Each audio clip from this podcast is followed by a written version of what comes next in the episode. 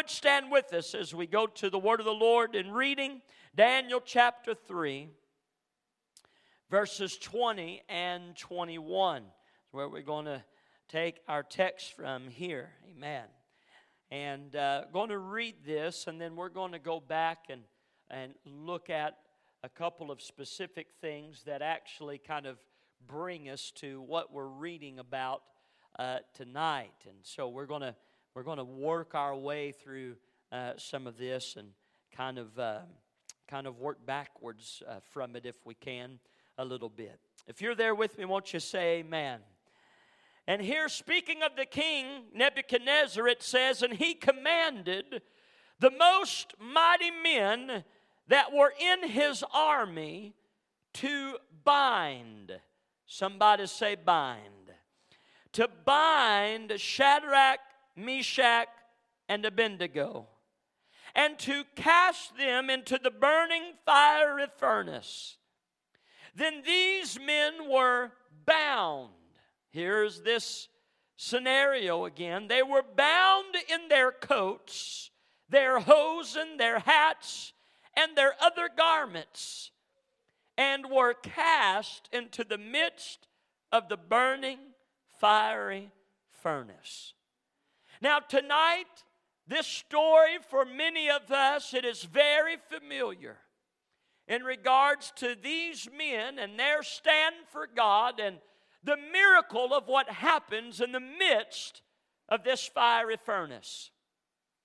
We find that as a result of their disobedience to Nebuchadnezzar, and rather their obedience to God, that the king, in his rage and in his fury, you can go and I encourage you just to read through this. So many descriptives and particulars about this story. The Bible said that he was so infuriated that his visage changed towards Shadrach, Meshach, and Abednego. He orders that the furnace is heated 7 times hotter.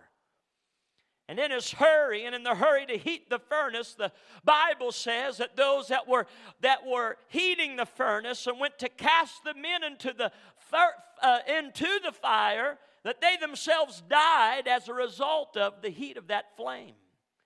But the Bible says they are bound, they are tied up, fully dressed. They had all the right kindling on to have a good burn. And we see here as a miracle is going to transpire. Can I say tonight that when we in this life are looking at some fiery furnaces, it really does matter who you are bound to. Hear me. It really does matter who's going into that fire with you.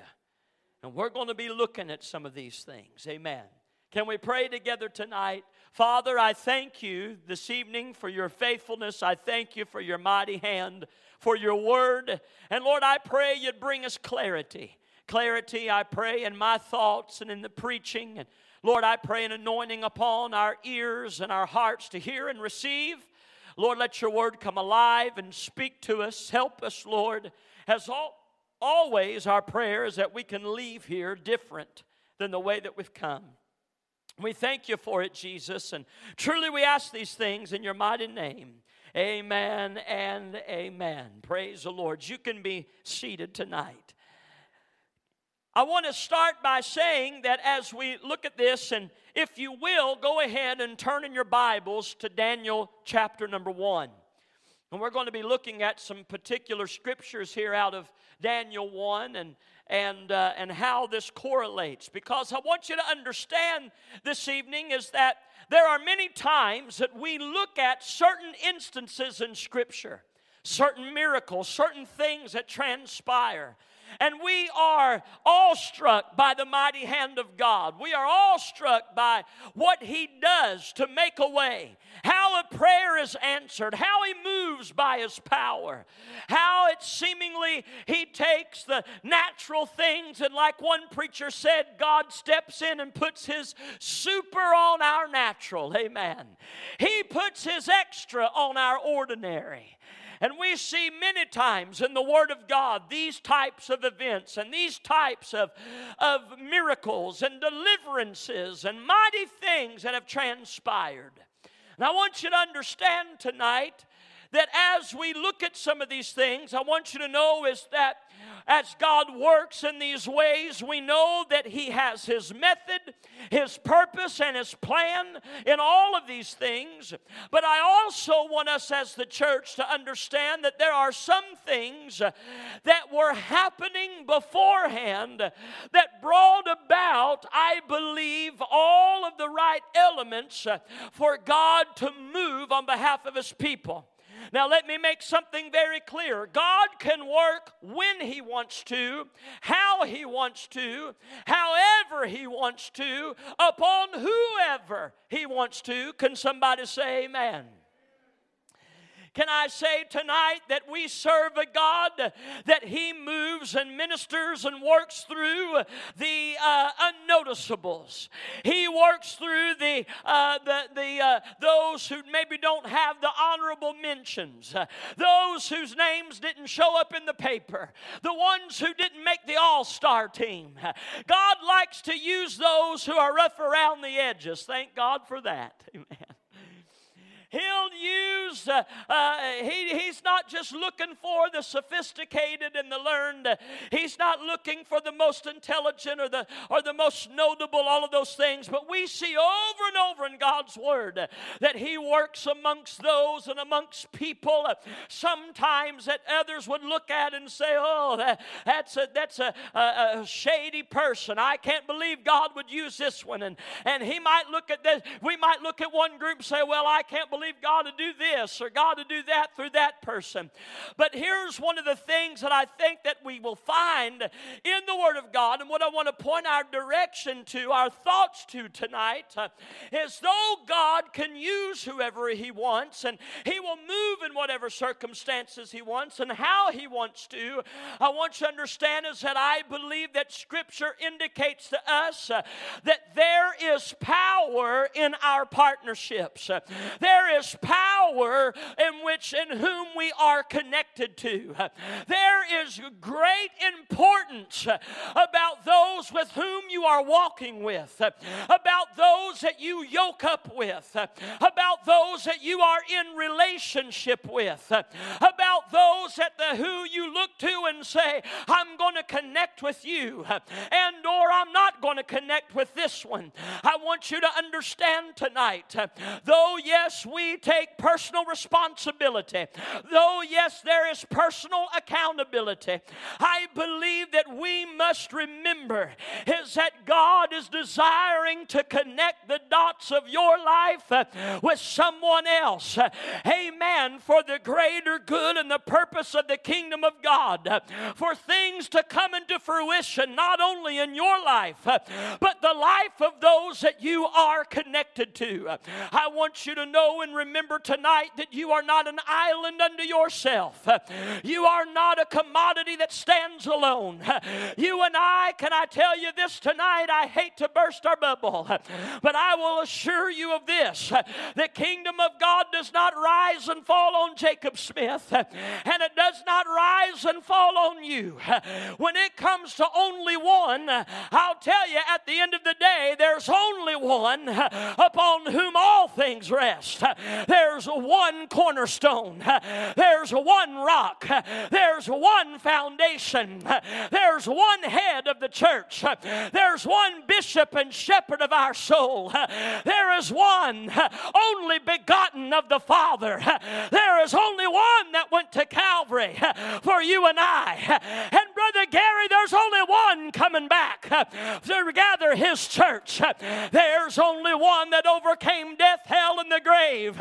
There's only one that when He walks, the keys of those kingdoms jingle in His pocket, because God the Father hath given Him power over all things. There's only one who sits at the right hand of power, and His name is Jesus Christ. Hallelujah. Oh, the eternal one, the rock of ages. Oh, the Alpha, the Omega. So when we look at the notoriety of one, I can assure you of this, you can hang your hat only upon him. You can put your confidence only upon him. We have a tendency at times that we will look at one person in particular. There are a lot of pulpits that are centered around the personality within them. There are a lot of churches that are centered around an ideology of as to a particular train of thought or a particular agenda, whatever the case might be. There are those who tonight are trying, and you might be trying, but can I say that their struggle, when you are of the mindset to say, I'm going to go it alone. You'll come to find in the Word of God is that God has not ever called us or challenged us to go it alone. But that there are powerful partnerships and there are connections that God has placed in our lives. As a matter of fact, let me just say this tonight. You sitting here in this church, you sitting on these pews, here you are, Wednesday night crowd. For the most part, as far as pastor knows, everybody here born again, walking with God. But I want to say this, is that you did not reach that place of knowing Christ as your Savior on your own. You see, because there was somebody who introduced you to Him, and there was somebody who introduced the person who introduced you. Amen. And then the story goes on and on. Brother Torbert, every place of ministry you've ever been, every person you ever preached to, it did not happen because God raised you up singularly as a man. But if you could look through the corridors of your mind, there is a chain link of people that every person in one way or another, even if you did not tangibly know them, but because they touched the life of somebody else who touched you, we are here tonight. Aren't you glad? Because somebody linked up with somebody else and said, we're going to do our part in the kingdom, and we are testimonies of such partnerships tonight. Oh, I can assure you, I look through the course of my life and I look at the people and the places that God's put together and connected. I'm often awe-inspired. There are times through conversations and you come to find out, amen, somebody who knows somebody you knew and how that story and now interlocks with your story. And I don't know about you, but there's times I sit back and I'm just in awe. And you know what? It makes me think, Sister Laura, Lord, I'm so glad you love us so much. Amen. I'm so glad you love us so much that you'll put all the pieces together to make sure that we know who you are. Understand tonight that it is imperative, church. I know that it is pretty much common knowledge. We could talk tonight about the necessity and the need for us to be bound together. And we touch on that. But I want you to understand that outside of a handful of hours throughout the week that you're in this church, there are people all around you. And did you know is that the world, Brother Danny, is trying its best to make a connection to us. The world's trying to make a connection in such a way that we are interconnected to the thoughts, ideas, morality, and practices of the world. I want to tell you, just as much as the Lamb of God is soon to return and take His bride, there is a beast who is making his way and he's wanting to connect. And by way of some of our partnerships, I have seen the lives of people. I have seen churches destroyed. I have seen ministries crumble apart because there was connection with people, connection to situations, an agreement made with somebody who was in disagreement with God's will, in disagreement with God's plan, and it completely unraveled all that God was doing in the life of somebody. Now, if you will allow me, we're going to look at some of the specifics of this, and I know I'm not going to cover it all tonight. That's why we're doing this throughout the month, and so I've got to pace myself. I feel like I could cover 100 things right now. But I want you to understand, these three men are getting ready to stand before or to be cast into one of the most terrible situations up to this point of their lives they had ever experienced. They are facing a king, an egotistical king who believes that he is God. He is enraged and he is going to make a public example out of them. But God is going to move in such a way, and I'm not going to get too far into the story, but He's going to move in such a way that Nebuchadnezzar is going to see some things he's never seen before. Nebuchadnezzar is going to make some acknowledgments that he's never acknowledged before. And I want to tell some of us tonight, and I want you to understand that I believe that through the fact and the importance of how we partner and how we bind together, and who's in this with you, it's going to determine what begins to happen, amen, in the situations that you even face today, in the trials that you're walking through, and some things, Sister Kelly, we stand in front of, and we don't know how it's going to be, and we don't know how it's going to turn out, but I believe that God has some things, amen, for us, and is working on our behalf in such a way if we will recognize the importance of those that we are with. I want you to understand that in no matter what place you are in your life, it is important who is on your team. I want you to know that. It's important who is on your team. It's important in those in whom you trust. Now listen, when it comes to this, there's a lot of diversity. There's a lot of personalities. There's a lot of different things there at work. I say that with confidence, number one, as a pastor and you deal with a lot of people, you see there's a whole lot of different personalities. There's a whole lot of different, there's strengths and weaknesses. From the pulpit to the back pew, it's all in here. It's all in here. It's in every place of ministry. It's in every church. It's in every family. We use words, proper words such as the family dynamic.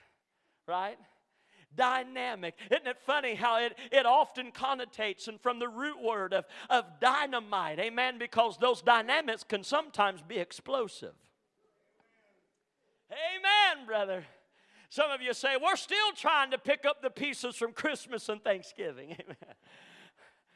Oh, there's some things, you know how it is because of the different dynamics that's in your family or amongst your friends. You know you're on your way to the house. You're on your way to get ready for supper. And everybody goes to the checklist. Now, when we sit at the table, we are not going to talk about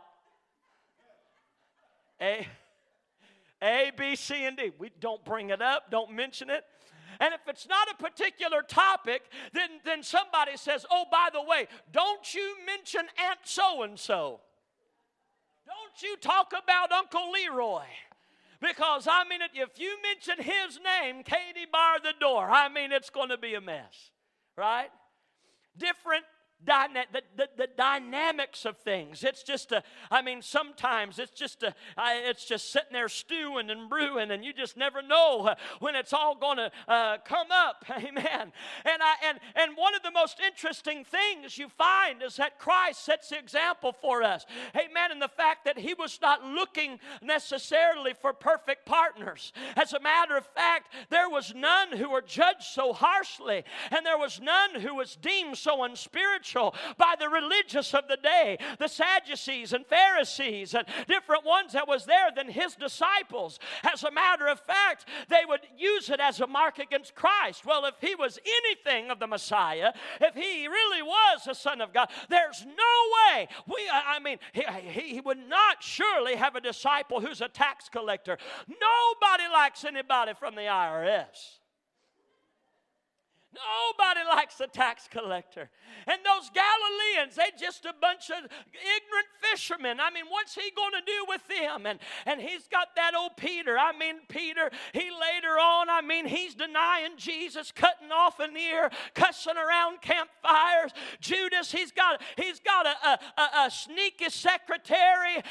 The treasurer, he's embezzling money. He's going to betray Jesus. And the thing of it was, Jesus knew it all. He knew it all. But I want you to understand is that Christ also knew this. What did He tell them? He said, these works and greater shall you do. He was preparing that inner circle. He was going to take men who were imperfect, men who had reputations, men who sometimes could not control themselves, men who sometimes would be an embarrassment, men who I'm sure, Chad, God had to have. I mean, He had to have. That's the only hope for us, is that I'm sure there were times, Sister Karen, that Jesus walked His way and kind of rolled His eyes or shook His head. Oh, surely Jesus didn't do that. I imagine He did. I imagine He did, because He had to chide them sometimes, didn't He? Right? He had to get on them sometimes. He had to put out fires, right? They didn't have cell phones and text messaging then, but they'd just get around Him. They'd get Mama involved. Which way? Would you let my boy sit on the right hand and the left hand of you? Would you do that? And he's all the time having to stop and say, hey, God, look, you can't do this, and you can't talk like this, and you can't be great if you're going to act this way, and what, you can't pray with me 1 hour? What, you know what? I mean, there's just all of these things. But here's what Jesus knew, is that it was imperative that if the kingdom of God was going to flourish, if that early church was going to be powerful and productive, there had to be a binding together of imperfect people. And isn't it something that sounds like such a dichotomy, but only God in His grace and power can take people who are diabolically different and bring them together. And bring them together. I want you to know tonight that one of the greatest tools of the enemy, and you better believe he wants to see it at work even right here at Victory Temple. We've got a great church family. We've got a great body. And I love the fact that there's a genuine family feel. I thank God for that. But I'm going to tell you right now, don't you think for 1 minute that the enemy wants to set back and just let that go. Don't you think for 1 minute that he wants to bust up partnerships, because here's what I want you to understand. He doesn't want us bound together. He knows of the power that comes. He knows of what can be accomplished when people are bound together. He understands the power that comes when a church is bound and unified for the purpose of the kingdom. What happens when people can lay aside their differences and they can focus on what the common denominator is. When they can say, I know I didn't grow up on the same house you did, and I didn't have the same parents you did, and we don't make the same money you do, and we might live in a different zip code, and we might dot our T's and cross our I's, and you dot your I's and cross your T's. Amen. But here's what happens. There's something very powerful when there are people. John the Revelator said it best. He said, I looked in that throne room, and in that throne room was every tribe and every tongue and every nation. And whether there was white men and black men and yellow men and red men, and the list goes on and on and on. But I can assure you this. He said, I saw every one of them around the throne of God. And I want to tell you tonight, the enemy would love for us to focus in on all the differences, on all the politics, on all the prejudices, on all the things that are not right. But I believe that it is time for God's people to realize, if we're going to occupy till He comes and do the work of the kingdom and see the miraculous in our church and in our families and our marriages and amongst our children, we've got to get on the same team. We got to be bound together. We have been washed in the blood. That's the common denominator. Christ is Lord and Savior. One Lord, one faith, one baptism. I want to tell you tonight, is there is power in binding together. Binding together for the cause of the kingdom. For the cause of your family. I want you to understand there are some tests, trials, and tribulations that you can't go alone. Hear me. There are some places, Brother Gary, God asked you to go alone.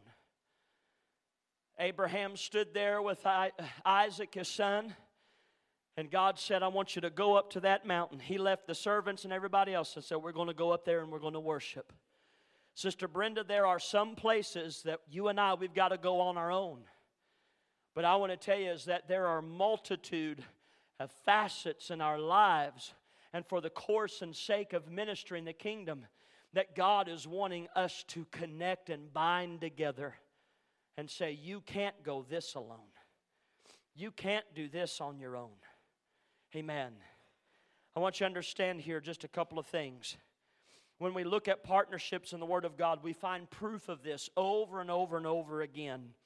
God and His relationship with Adam, they would walk together, fellowship together in the cool of the day. Even at the first, in the beginning, we see the Godhead at work. The Father, Son, and Holy Ghost at work in creation. We see it as God spoke, as we find that the Spirit of God moved upon the face of the deep. John later said, in the beginning was the Word, and the Word was with God, and the Word was God. In Him was all things made, and there was not anything made that was not made by Him. So we find there, we find in the plurality of the verbiage, as the Word of God said, let us make man in our image. We see the partnership of the Godhead. The Word of God said there are three that bear record in heaven, the Father, the Word, and the Spirit. Understand that this is a topic that is controversial for many. There are those who try to discredit and undermine the triune Godhead, but it is real and it exists. Amen, Brother Jacob. It is real and it exists.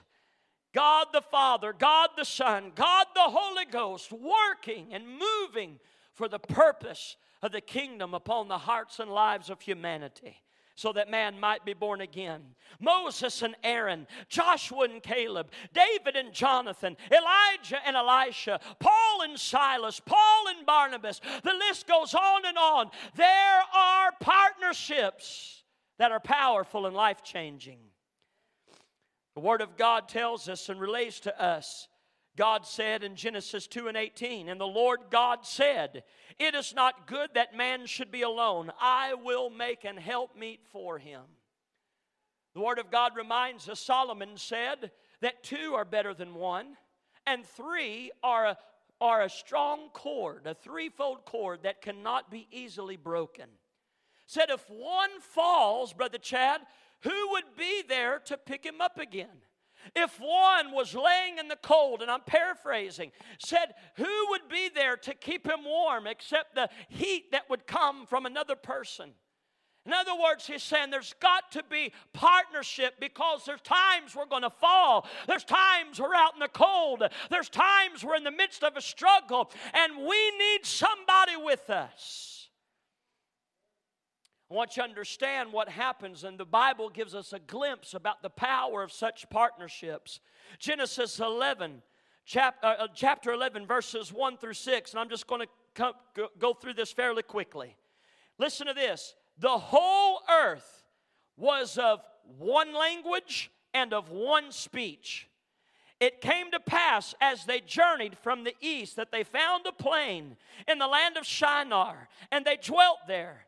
And they said one to another, let's make brick and burn them thoroughly. They had brick for stone and slime for mortar. And they said, let us build us a city and a tower, whose top may reach unto heaven. And let us make a name, lest we be scattered abroad upon the face of the whole earth. Listen to this. This is very interesting. And the Lord God came down.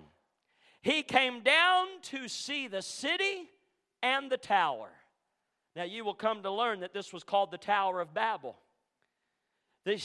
God came down because, Sister Gloria, He understood the power of partnership. The power of people binding together. One language, one speech. They had one goal. Build a city, build a tower. And it says this. He came to see the city and the tower which the children of men builded. And the Lord said, behold, The people are one. Listen to this. They all have one language. And this they begin to do. This is God speaking. And now nothing will be restrained unto them, which they have imagined to do. God looked at this and said, I'm going to have to do something. They are one people, one language. They have a common goal. And God himself said what they have imagined to do and what they've put their hand to do, they will do it. And so God scattered them, as confused them and confounded them with different languages. And then they were scattered. As a matter of fact, Brother Torbert, that's what their fear was, that they would be scattered abroad and not able to accomplish. And so you can't tell me right then and there that the Word of God does not admonish the fact and take credence to the fact of the power when you get people connected together and what can be accomplished. What can be accomplished? When we look at this, I want you to understand that as in regards to these agreements, if I may, for just a few more minutes, and I'm going to let you go. I want you to understand, if you go to Daniel chapter 1, Daniel chapter 1, I want to read to you a little bit of introduction before the miracle that's going to transpire at the fiery furnace. I want you to understand what is happening here with Shadrach, Meshach, Abednego, and also Daniel. I want you to understand a couple of things. I want you to notice and recognize, just like when we just read the example here at the Tower of Babel, we find that they are bound by a purpose. They are bound by a purpose. The Word of God says here in Daniel chapter number 1, verses 3 through 8, and the king spake unto Ashpenaz, the master of the eunuchs, that he should bring certain of the children of Israel, of the king's seed, the princes, children in whom was no blemish, well-favored, skillful in all wisdom, cunning in knowledge, understanding science, and such as had ability in them to stand in the king's palace, whom they might teach the learning and the tongue of the Chaldeans.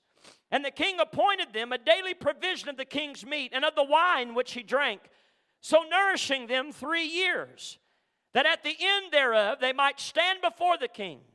Now among these, listen to this, were the children of Judah, Daniel, Hananiah, Mishael, and Azariah, unto whom the prince of the eunuchs gave names. He gave unto Daniel the name of Belshazzar, and to Hananiah, Shadrach, Mishael, Meshach, Azariah, Abednego. I want you to look at verse number 8. But Daniel purposed in his heart that he would not defile himself with the portion of the king's meat, nor with the wine which he drank. Therefore he requested of the prince of the eunuchs that he might not defile himself. Brother Tobin, what happens here is the stage is being set. These young men were already set apart by way of their knowledge, by way of their skill, by way of their education. Brother Chad, the king brought in the best and the brightest. And he's, in essence, his thought is, I'm going to make them even better. The Word of God tells us, what you have to understand is the king's meat and wine. These were things that were against the ceremonial dietary laws of the Jews. Not only was it against their dietary law, but it was meat and wine that was offered to false gods, to idols. And we find that Daniel, the Word of God says, Brother Chad, that Daniel purposed in his heart. He said, I am going to make a purpose that I am not going to defile myself with the king's meat, with his wine. Now, I want to mention just a couple of things here. I want you to understand is that these boys are believed to be anywhere from the ages 14, 16, 17, somewhere in that vicinity. They are away from their home. Brother Coleman, they are away from their synagogue. They are away from their rabbis. They are away from their parents. If you will, it is an opportunity for these Hebrew boys to go absolutely wild, to enjoy the delicacies or the perceived pleasures of Babylon, to enjoy the perceived things laid before them, anything they could get their hand on. And as a matter of fact, the Bible only says that Daniel, Shadrach, Meshach, and Abednego asked to partake of this particular diet and not to partake of the food of the king. And so that tells me, Sister Linda, that there were other boys who knew better. There were other boys who had known what God's promises and policies were. There were others, they knew what their parents would think, but they did not care. They were there and they thought, well, I get to live once. Some may be out of fear, some may be out of whatever, but there was nobody there to govern them. But Daniel, I love this because they were bound by a purpose that they were going to honor God. Can I tell you tonight, church, you would say, Brother Jacob, this sounds more like something for the young people. But no, I'm telling you, because I have seen too many adults. I have seen too many young adults. I have seen too many that try to link up with people. And with one part of their heart, they want to honor God and do God's will. But with the other part of their heart, they get all wrapped up in fleshly desires and pleasures and think they can make agreements with other people and still think they can serve God and do the will of God and make a difference in the kingdom. I pray that God would shake us and wake us up one more time, that we would say, I'm going to link up, I'm going to partner, I'm going to agree with those who are willing to be set apart for God's holy purpose and God's holy work. Oh, but Brother Jacob, it's not that easy. Well, truthfully it is. Truthfully, it is a matter of making up your mind. Come on here. Daniel, Shadrach, Meshach, and Abednego did not have to go to bed ashamed of who they were. They did not have to go to bed, Sister Heather, with a guilty conscience. They could hold up their head. They could be proud of who they were, not in arrogancy, but because, Brother Gary, they were living according to God's holy ordinance. Can I tell you tonight, friends, is that there's plenty of opportunity when Sunday is done and you go to work on Monday, Brother Chad, you've got all kind of opportunity to think, look, talk, act like that world. But it's going to take a man of purpose, a man who is set for excellence, to say, I am not going to be like this world. I am not going to be and connect myself to people, places, or things that would pull me. I wish somebody hear what I'm preaching tonight. Because I want you to understand, we all day long want to walk through the fires, and we all day long want to say there was no smell of smoke. All day long we want to say, oh, did you see the fourth man in the fire? But before the miracle of the furnace, the first miracle started when these young men made a pact, made a covenant, made a commitment, and said, I'm going to be what God has called me to be. Hear me, men. Hear me, ladies. Don't fall into the trap that you can be Jekyll and Hyde. Don't fall into the trap that you can serve God and mammon. Because I want to tell you, you will love one and hate the other. You'll cling to one and you'll despise the other. I don't care how strong you think you are. I don't care how brave you think you are. I don't care how many times you think you're going to save somebody, you're going to heal somebody, you're going to turn somebody. I'm going to tell you right now is that you'd better not step into such waters until you know you're strong in the Lord, full of the Holy Ghost, full of the Word of God, and by all means that you got some people with you who's on your team. Daniel, Shadrach, Meshach, and Abednego, they changed the heart of a king and began to change the heart of a nation only when they were bound together. Amen, Brother Jake. Preach on. Okay, I think I will. Hear me tonight. Well, Brother Jacob, you're preaching to mid-20s and 30s and 40s and 50s and 60 and so on. You're old in here, and we're past that. That ain't a problem with us. Let me just tell you something. Peer pressure and yielding to the ideas of this world did not stop when I got out of high school. As a matter of fact, it intensified, Brother Chad. It intensified. And we, can I say this as loving as I can, Brother Danny, you better come and rescue me. Amen. Sister Carolyn, I'm bringing her to a close right now. Let me say this, is that too many times, even we sitting here on church pews, there's been too much compromise. There's been too much lingering, looking, interacting, thinking, well, we can, and well, we can't. You know what's amazing to me? I might as well say it because it's all over social media right now. So I'm already in hot water. I'm just going to just dive right on in. We've got all these Christians all up in arms about this performance that happened at the Grammys. I don't watch it. I've seen the social media post. Apparently there were artists, and they had, you know, homage and the scene set up like it was hell and like it was devil and demons and all this kind of stuff. And here's the thing. I understand people being in an uproar, but let me just say this. That's what they do. Why are we so surprised, Sister T? And you know what else gets me, Sister Brenda? Is how many Christians are watching that mess in order to comment about it. I don't understand it.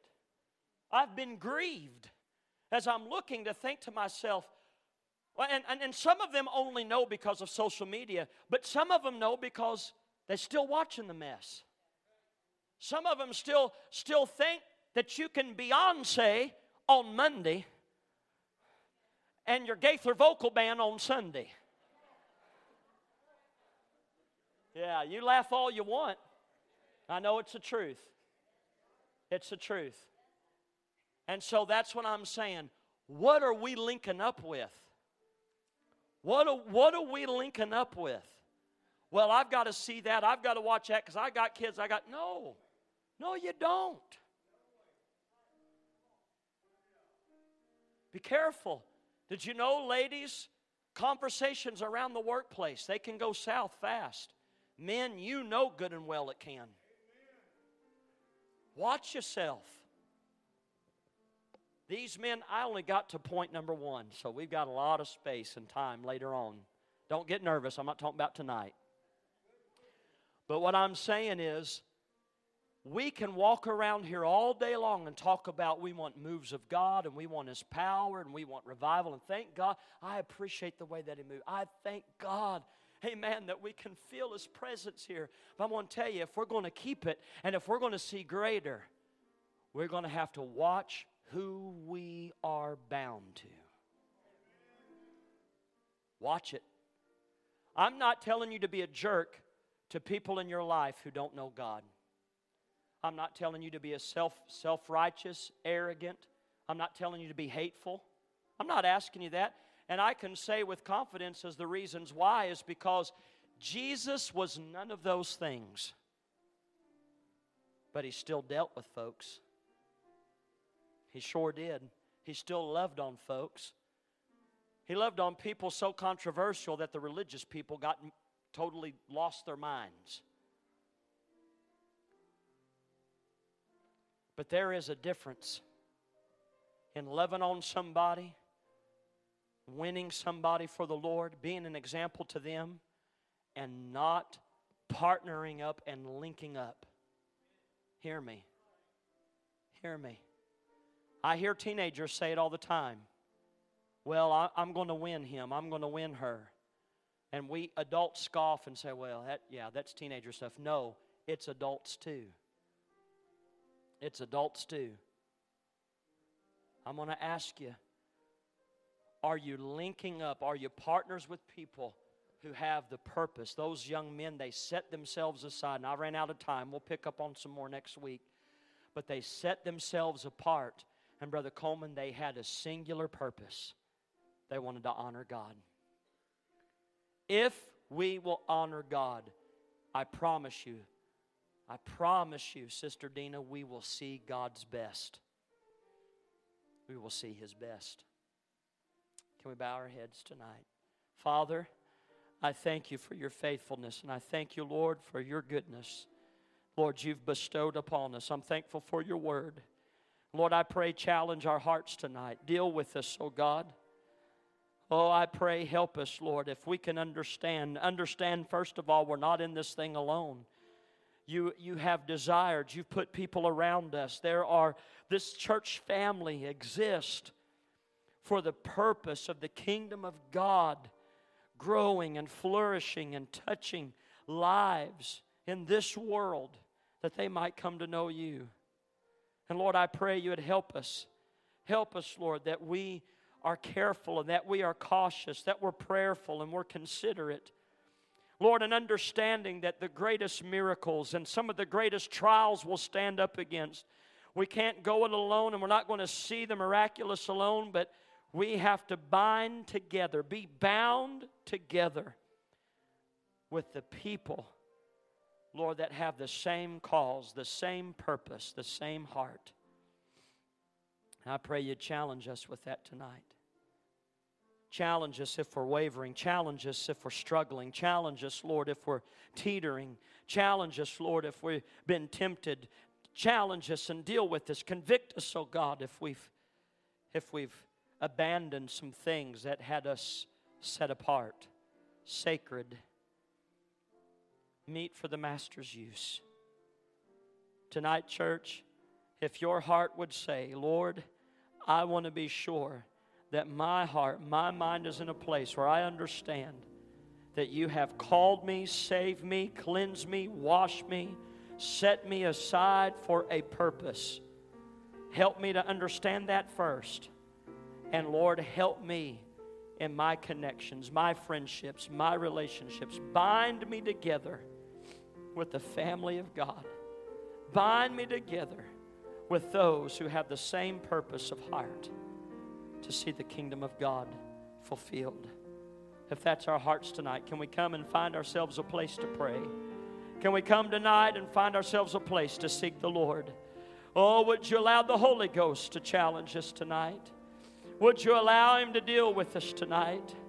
Oh, Lord, I want to walk in excellence. And, Lord, I want to serve you. Lord, I want to serve you. And I realize your hand is upon my life.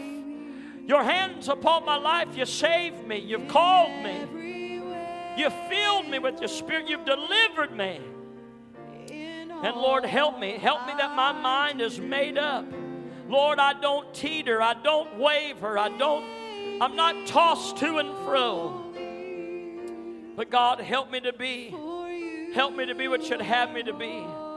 And help me to realize I'm going to make it, I'm going to see the miraculous. I'm going to see your hand at work as I am bound together with those, Lord, oh, of like precious faith.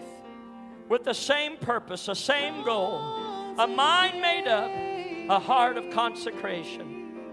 Oh, Jesus.